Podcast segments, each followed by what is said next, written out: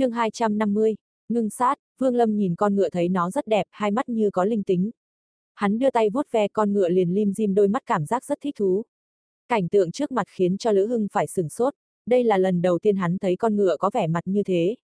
Tay trái Vương Lâm đặt lên lưng nó rồi nhảy lên, Lữ Hưng vội vàng bám theo phía sau, vừa nói chuyện với Vương Lâm vừa đưa mắt nhìn về xe ngựa. Vương Lâm cưỡi trên lưng ngựa ánh mắt bình thản nhìn ra bốn phía. Một cái cảm giác chưa hề có chợt xuất hiện trong lòng. Vào lúc này, linh lực trong cơ thể hắn tự động lưu chuyển.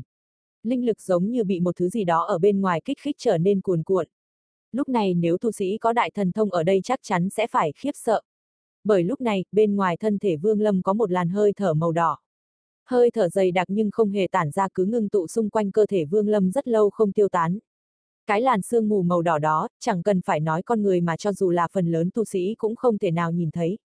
Nó chính là sát khí của Vương Lâm sinh ra trong 400 năm qua, sau khi đã giết không biết bao nhiêu người mà tích tụ lại thành lệ khí. Cuối cùng khi số lượng người bị chết trong tay hắn càng ngày càng nhiều liền hóa một thứ sát khí khiến bất cứ một vị tu sĩ nào cũng phải kinh hãi. Thứ sát khí này một khi có thể sử dụng được nó thì không cần phải chiến cũng có thể khuất phục được người, chẳng khác gì pháp bảo. Thậm chí trong lúc luyện chế pháp bảo có thể trộn thêm một chút chắc chắn uy lực của pháp bảo cũng phải tăng lên. Một cơn gió nhẹ thổi tới quanh người Vương Lâm, hắn không tự chủ được hít một hơi thật sâu, hai mắt liền trở nên sáng ngời.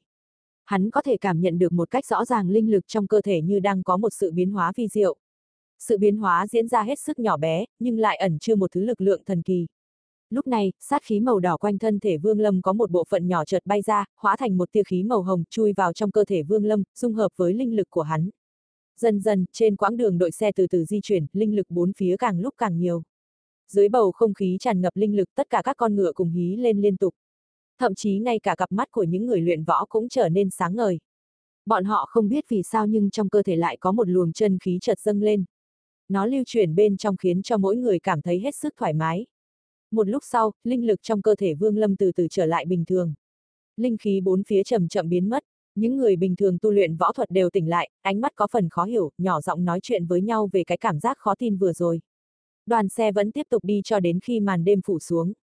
Lúc này, đoàn xe được xếp thành một vòng tròn, trú chân trên quan đạo. Một số nữ tử từ trên xe ngựa đi xuống, nhanh chóng chuẩn bị một ít thực vật để nấu ăn. Thi thoảng, một vài đôi mắt đẹp lại liếc nhìn về phía Vương Lâm cười duyên một cái. Thực ra cũng chẳng thể trách được đám con gái đó không kiềm chế được phải liếc mắt nhìn Vương Lâm. Lúc này, trong mắt các nàng, Vương Lâm tỏa ra một thứ mị lực không thể tả được. Tuy tướng mạo của hắn bình thường, nhưng toàn thân lại có một sự phóng khoáng.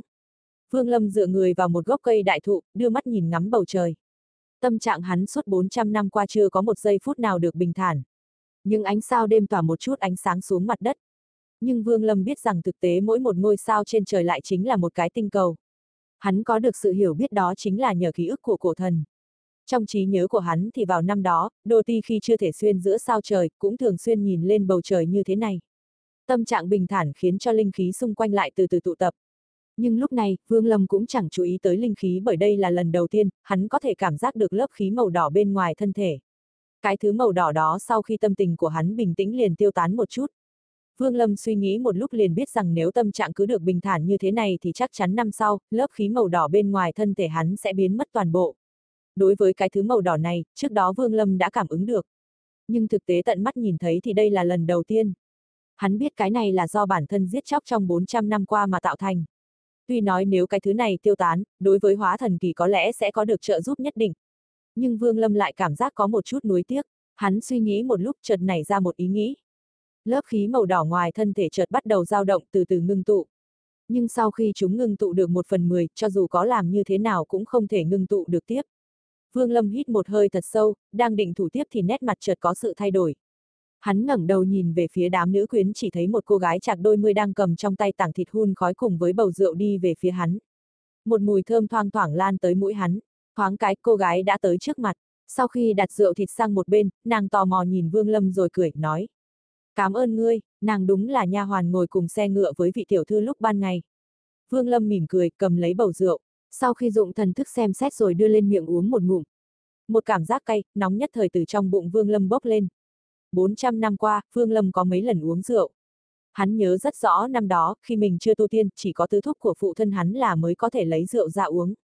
Mỗi lần như vậy, Vương Lâm đều len lén uống trộm một hai ngụm. Sau đó, khuôn mặt nhỏ nhắn của hắn hồng lên, nhìn phụ thân và tứ thúc mà cười khúc khích. Mang theo nỗi buồn bã trong lòng, Vương Lâm lại uống thêm một hớp nữa. Cô gái mở cái miệng nhỏ nhắn đang định nói gì đó thì đúng vào lúc này, cách đó một khoảng không xa, có tiếng người gọi nàng. Cô gái lên tiếng trả lời, sau đó đôi mắt to xinh xắn khẽ liếc Vương Lâm một cái rồi xoay người cất bước. Với tu vi của Vương Lâm, đã đạt tới cảnh giới ít cóc thì thực vật của người bình thường đối với hắn mà nói cũng chẳng có gì hấp dẫn. Vì vậy mà chỗ thịt hun khói vẫn còn nguyên, hắn chẳng hề đụng tới. Chỉ có bầu rượu là lôi cuốn tâm trạng của hắn nên chỉ một lúc là hết. Ban đêm, đám hộ vệ đốt lên một đống lửa rồi ngồi nói chuyện. Tiếng cười nói của bọn họ vọng vào tai, khiến cho Vương Lâm phải mỉm cười. Có một số hán tử sau khi uống chút rượu thì can đảm cũng tăng lên liền chạy tới tìm một vài cô gái mà tâm sự. Chứng kiến cảnh sinh hoạt của mọi người, Vương Lâm bất chợt lại nhớ tới Lý Mộ Huyền. Lúc này, Lữ Hưng cầm hai bầu rượu đi tới cạnh Vương Lâm. Sau khi đưa cho hắn một bầu liền ngồi xuống, cười nói. Tiểu ca, lá thuốc của ngươi quả là thần kỳ. Tiểu thư nhà ta đã tốt hơn nhiều rồi. Nào, ta kính ngươi một chén. Vừa nói, hắn nghiêng bầu rượu rót ra một chén. Nhưng ngay lúc đó, Vương Lâm chẳng cần đến chén mà nâng bầu rượu uống một hớp lớn.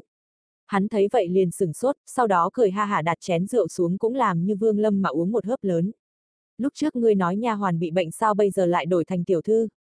Vương Lâm cười cười nhìn hắn từ trước mặt mình, Lữ Hưng đỏ mặt xấu hổ, vỗ vỗ bắp đùi, nói. Tiểu ca, việc này là ta sai. Thôi, để tới kinh thành, nếu ngươi gặp phải chuyện gì rắc rối thì tới các cửa hàng của thiên nam tìm ta. Chỉ cần là chuyện Lữ mỗ có thể làm thì không có gì phải lo lắng. Vương Lâm liền mỉm cười, không nói. Hắn từ từ thưởng thức bầu rượu. Lữ Hưng nhìn cái bầu rượu rỗng trên mặt đất rồi lại nhìn bầu rượu trên tay Vương Lâm cũng chỉ còn có một ít mà cười nói. Tiểu ca, tử lượng của ngươi tốt đấy. Ban đêm ngồi không cũng chán. Ngươi đi với ta tới gặp mấy vị huynh đệ nói chuyện có được không? Tiềm thức của Vương Lâm đang định cự tuyệt, nhưng nghĩ đi nghĩ lại, hắn liền mỉm cười mà gật đầu. Sau khi đi với Lữ Hưng tới bên đống lửa, thì thấy có vài hán tử đang ngồi quanh, nói chuyện với nhau về một số sự việc hứng thú mà mình đã gặp. Lữ Hưng tiến tới, đá một người đang ngồi cười mắng. Vương lão ngũ, tiểu cô nương đó ta đã nghe ngươi nói không biết bao nhiêu lần rồi. Được rồi, lần này trở về ta sẽ đi xem một chút xem ngươi có thổi phồng lên không. Người đó cũng quay sang cười nói. Được rồi, dù sao thì ngươi làm việc cũng nhanh, chờ ngươi làm xong rồi đến cũng được. Dứt lời, hán tử ngồi quanh đều cười to. Lữ Hưng cười mắng vài câu rồi ngồi xuống. Vương Lâm Thủy ý ngồi xuống một chỗ, nhìn những người trước mặt mà trong lòng thêm cảm khái. Những người này tuy cuộc sống ngắn ngủi, thậm chí hắn chỉ cần thổi một hơi là có thể giết chết được hết bọn họ. Nhưng bọn họ lại có một cuộc sống thoải mái mà hắn không thể có. Suốt đêm, Vương Lâm uống không ít rượu, tuy hắn nói không nhiều lắm, nhưng ngồi với mọi người cũng khiến cho hắn dần trở nên vui vẻ. Sau đó cũng có một số cô gái gan lớn tới tham dự. Trong đó cũng có cả cô gái đã mang rượu thịt tới cho Vương Lâm. Chỉ có điều nàng ngồi bên cạnh Vương Lâm chăm chú nhìn hắn. Dưới ánh lửa bập bùng, chẳng biết trong lòng nàng đang nghĩ gì.